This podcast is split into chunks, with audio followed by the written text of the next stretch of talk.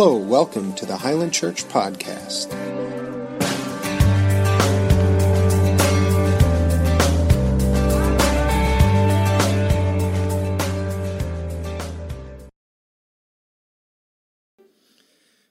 Well, it is Christmas time. How many of you have already opened presents? Let's see those hands. Yeah, some of you are the eager ones. You open. How many of you are still waiting to open up presents? I mean, I love presents. I know I am, I'm almost 50 years old, but I still get excited. I still look under the tree and see what's for me and look forward to other people opening it. And there's all kinds of gifts out there that are great. But some of my favorite gifts are gifts that everybody can enjoy like a nice can of mixed nuts or candy or a board game like Ticket to Ride. Any Ticket to Ride players in the house? We got a few. When the board game shows up, you know you are going to have fun unless you're not a board game person. But if you like having fun, you'll have fun. These board games, everybody gets to be a part of it. Even though one individual gets the gift, everyone can benefit from it. And that's what we're going to look at tonight that Jesus, who received special gifts, actually those gifts benefit each and every one of us. We're going to read scripture today out of Matthew 2 10 through 11. If you have your Bible with you, please turn there. The verses will also be on the screen. And this is a telling of the wise men. Or actually, the word that Bible uses is the magi or magicians. These were people in a foreign land who spent time and energy studying. They studied the skies and the movements of the skies. They studied history. They were men of wisdom and learning. And they saw something in the sky that got their attention that wasn't supposed to be there, though God had planned for all eternity past that it should be there.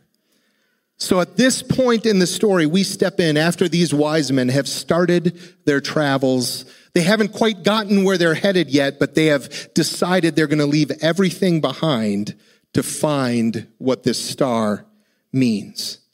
Matthew 2 10 through 11 tells us this. When they saw the star, they were overjoyed. On coming to the house, they saw the child with his mother Mary, and they bowed down and worshiped him. Then they opened their treasures and presented him with gifts of gold, frankincense, and myrrh. Our big idea tonight is Jesus received gifts that reveal his gift to you. Jesus received gold, frankincense, and myrrh, and each one of those reveal his gift to you individually, but to us corporately as well. Now, I never preach about this at Christmas. In fact, I've been a little stubborn and like, I'm not preaching about the wise men and the gifts. I'm not going to do it because they weren't there on Christmas. They weren't there. And we look at some uh, church history. Some believe it was 12 days after. It was up to possibly two years after Jesus was born that the wise men showed up. But we see here in scripture that he was still a baby. So he was still in Bethlehem as a baby. So I broke down this year and I said, okay, I'll do it we'll talk about the gifts. And as I dug into this, I got so excited. I saw things I hadn't seen before, and I'm hoping that you will discover some of this for your own lives. These wise men, these magi from the east came and they gave three gifts, gold, frankincense, and myrrh. And I'm not sure if they understood the significance of the gifts, but I know that God did. God had been planning these gifts for hundreds and hundreds of years. How do we know that? How do we know that God got his shopping done early? Unlike me. I mean, I did my best ever this year. Wednesday, I had my gifts. I mean, I'm pretty proud of myself. Some of you are still like, uh, after tonight, I'm running out and hopefully something's open or hopefully Amazon delivers. But God had planned hundreds of years in advance for these gifts. It was a part of the way they honored the temple. They honored the presence of God through gold and incense and myrrh. And so we're going to walk through these and see what they have to say to us. The first gift was the gift of gold. A very bizarre present for a baby. Can you imagine coming to a baby and giving them a chunk of gold? I mean, it probably wasn't in a bar. It may have had some rough edges. Here you go, little one, snuggle up to that. Chew on it. Maybe it was a teething aid. I don't know. But a very bizarre gift for a baby. I'm sure Joseph and Mary were very happy with some gold, but it was much more than just the physical worth of the gold that these wise men were bestowing on Jesus. What they were declaring is that he was king. We see that they bowed down as you would to a king, and gold was what you used to pay your taxes. It was what you used to send in tribute to a king. It was a declaration that you are worth all of my devotion. So, this gold that went to the king was something that the wise men knew to do. Gold was made into crowns, it was made into scepters, it was made into the ruling implements that a king would take around and show others that he was worth it, that he was truly king. And Jesus, born as a baby, was born a king. The Bible calls him king. In fact, in 1 Timothy 6:15b or 6, yeah, 6:15b it says this, God the blessed and only ruler, the King of kings and the Lord of lords. So he's not just a king, he's the king of every other king that ever existed. Every king you can imagine, the greatest king that ever lived, Jesus is that king's king. And Lord of lords. Lord was a term that wasn't just like some English guy sitting in a fancy room drinking tea and smoking a pipe. Lord Buckingham. no, a Lord was someone who was worthy of respect, honor, and had authority. So these wise men are declaring the positional strength of Jesus. You are the rightful king, not just of Bethlehem, not just of Israel, but these men had traveled from foreign lands from a far distance. We don't know how long the journey took. They are declaring, You are king of all that exists. And the fact that Jesus is king tells us that he does for us what a king does for his people. A king protects. A good king protects his people. A good king provides for his people. A good king allows justice to be served to his people. A good king is an identity for his people. So the gift of gold shows us that Jesus is our protector, our provider, our justice bearer, and our true identity. That is his gift to you. The next thing we see after gold is frankincense. Frankincense is a beautiful perfume. It's an incense. Many times you would light it and it would produce smoke that would be beautiful. Right now, there's still people that sell frankincense incense that people use. Again, a very odd gift for a baby. This was not a common thing that would be in a normal Jewish household. Frankincense was reserved only for temple worship. Frankincense was reserved for the priestly duties. And in fact, it was illegal in the Jewish world to use incense in any other way except for worship by a priest, sometimes once a year. So, what does frankincense tell us? It tells us that Jesus is our priest. He is our go between.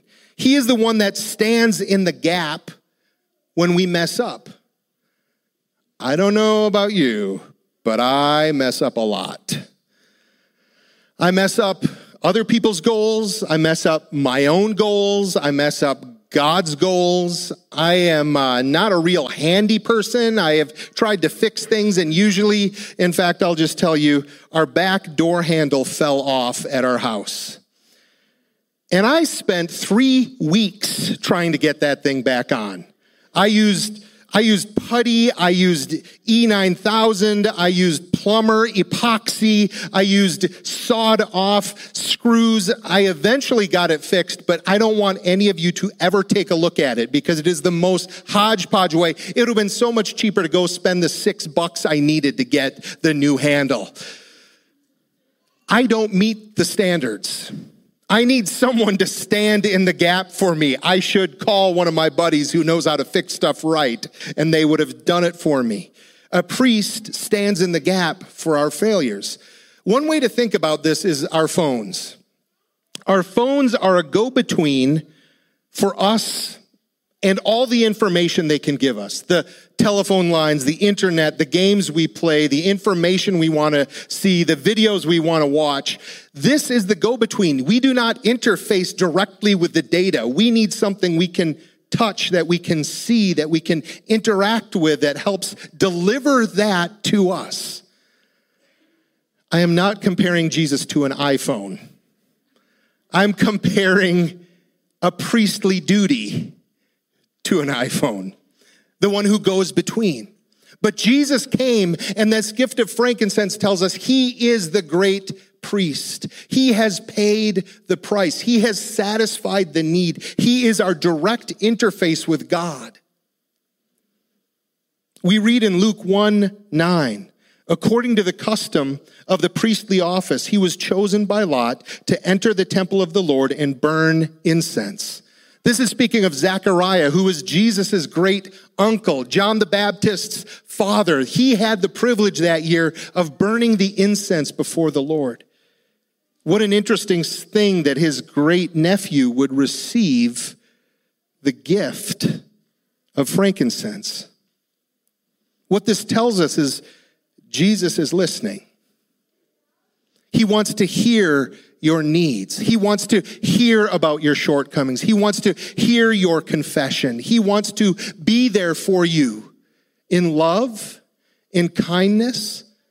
And many times in scripture, prayer is referred to as incense going up before the Lord, something you light that's beautiful smelling and goes before God. It, we see that over and over in scripture. And did you know Jesus himself is praying for you?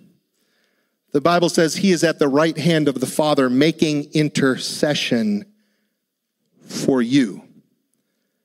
Not just those of you that got it all figured out and are living the perfect Christian life. He is interceding for those who need a go between. He is interceding for those of us who miss the mark in fact, that's what sin means. It means to miss the mark. That's all it is. If you have ever missed God's mark, you've sinned. Welcome to the club. We are all a part of it. But Jesus, the priest, is there to rip the veil in half, which is what happened when he gave his life on the cross. The veil in the temple that separated man from God, woman from God, children from God, ripped in half that we all now have access because Jesus is priest. That's his gift to you. And finally, gold, frankincense, and myrrh. Myrrh was another gift that made a little more sense. It was something that was a, a, resin that came from a tree. It was sweet smelling. You'd mix it with other, other spices to get a, a beautiful potpourri. And if any of you have ever changed a diaper, you know you want something to cover that smell. So I'm sure Mary and probably especially Joseph was very happy to see that. It reminds me of a book uh, we used to read when I was a kid called The Sweet Smell of Christmas. Um, one of my favorites still to this day, but it was a scratch and sniff book. And it would go through and you'd smell all the different smells of Christmas the peppermint, the chocolate, the pine needles. And we had it so long, all those scratch places were just white. Like my sister and I had scratched it so much, it was gone. But just take a moment to think of the smells of Christmas the baking, the cider, the time when you wake up early, and if you have a real tree, that pine smell fills the house, or if you have a fireplace, that wonderful smell of of fire filling the home. Those smells trigger memories, trigger emotions, trigger desires. I'll tell you, when I smell cookies bacon, I want to eat them. And myrrh was a smell that was intended to do all those things to bring remembrance to us, to cover odor, to provide opportunity for something better than what was existing. Jesus needed myrrh. Not as a baby, not as a teen, not as a 12 year old when he left his parents and went to the temple and just thought, I got to be about my father's business. I don't care. Did he sound like a regular 12 year old? Yes, he did. I don't have to do what you say. I'm doing better stuff. I'm doing what I'm supposed to. And Mary and Joseph are freaked out for three days because they can't find God. They lost God. They had one job and they lost him. He didn't need it when he was a young carpenter or stonemason working at his father's business. He didn't need it as he began his ministry. But as he drew near to the end, myrrh became more and more important. Myrrh was what was used in the burial clothes. They would wrap around once, put some myrrh in there and wrap again, put some more myrrh and wrap again. You see, this baby was wrapped in swaddling clothes as an infant, but he was wrapped in linen as a savior. We read in John 19, 39b. Nicodemus, the man who had earlier visited Jesus at night, Nicodemus brought a mixture of myrrh and aloes and about 75 pounds. Taking Jesus' body, the two of them wrapped it with spices in strips of linen. This was in accordance with the Jewish burial custom. This baby, born king and priest, was also a baby born to give his life as Savior. What other king, what other priest gives their own life, not just for their own subjects, but for those who live outside the walls? What other king, what other priest, what other God? plans his life around the end of his life. What other love is there that says, I, the all powerful, the unstoppable, the all knowing and all present and all existent God will wrap myself up inside the vulnerable humanity of flesh that I created? Will live a life in a backwater part of the world We'll do some good. We'll love some people that others hate. We'll sacrifice my reputation on behalf of those the world has determined are worthless. And then at the end, will give his life and be wrapped in that linen borrowed from someone else with myrrh given as a gift at his birth and then also a gift at his burial put into a borrowed tomb to three days later be born again. A second birth out of the tomb forevermore. That is the Savior that Jesus is to us. That is who He is. That is His gift to you to be King, your provider, protector, justice bearer, and identity to be your priest, your go between, the one who burns the incense himself as he prays for you, as he hears your needs, as he shares in your weakness and interfaces us with the divine. And the Savior who gives his all to forgive every shortcoming, every failure, every sin. That's his gift to you. So Jesus received gifts that reveal his gift to you. And I want to take a moment here before we move on to our candle lighting to give you an opportunity to respond, to receive that gift yourself. Maybe you're here and you've never known that's what Jesus is king and priest and savior, or you've never realized it this way and you're sensing something in your heart or your mind is opening in a new way and you're saying, I want that. I need that. That is the desire of my heart. And if you want to do that, I'm going to pray a simple prayer that asks Jesus to forgive our sins and to be our Lord, our King, our God, and to fill us with His Spirit that we can live this life now under His kingship. And then after that, I'm just going to pray a prayer of blessing over all of us. Because no matter where we are, no matter what our day, month, year, life has looked like, Jesus wants these gifts living in your life today, tomorrow, 2024, 2050, if you live that long, for all eternity. He wants that life in you. So if you want to accept Jesus into your life, just pray this prayer in your heart as I pray it out loud. Dear Jesus, I need the gift that is you. I need someone to guide my life as king. I need someone to go between me and the divine God the Father in my brokenness, and I need a Savior for my sin. I'm sorry for the things I've done wrong but I accept your forgiveness. I accept your new life for me now. And now I choose to make you my King and my God, my Lord Jesus. Will you fill me with your Spirit from this day forward and help me every day to live life to the full that you have for me? Thank you, Lord Jesus. And now, God, we come to you just saying we need you in all the ways that you want to give to us. We need you to be more Savior, to be more provider, to be more ruler, to be more priest.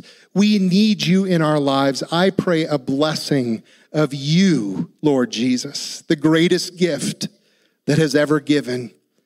Help us daily to spend time with you, to receive from you and to live out the life you created us to. Bless your people this Christmas Eve. In Jesus' name I pray. Amen. Thanks for listening, and please join us each Sunday at 10 a.m. for our worship service.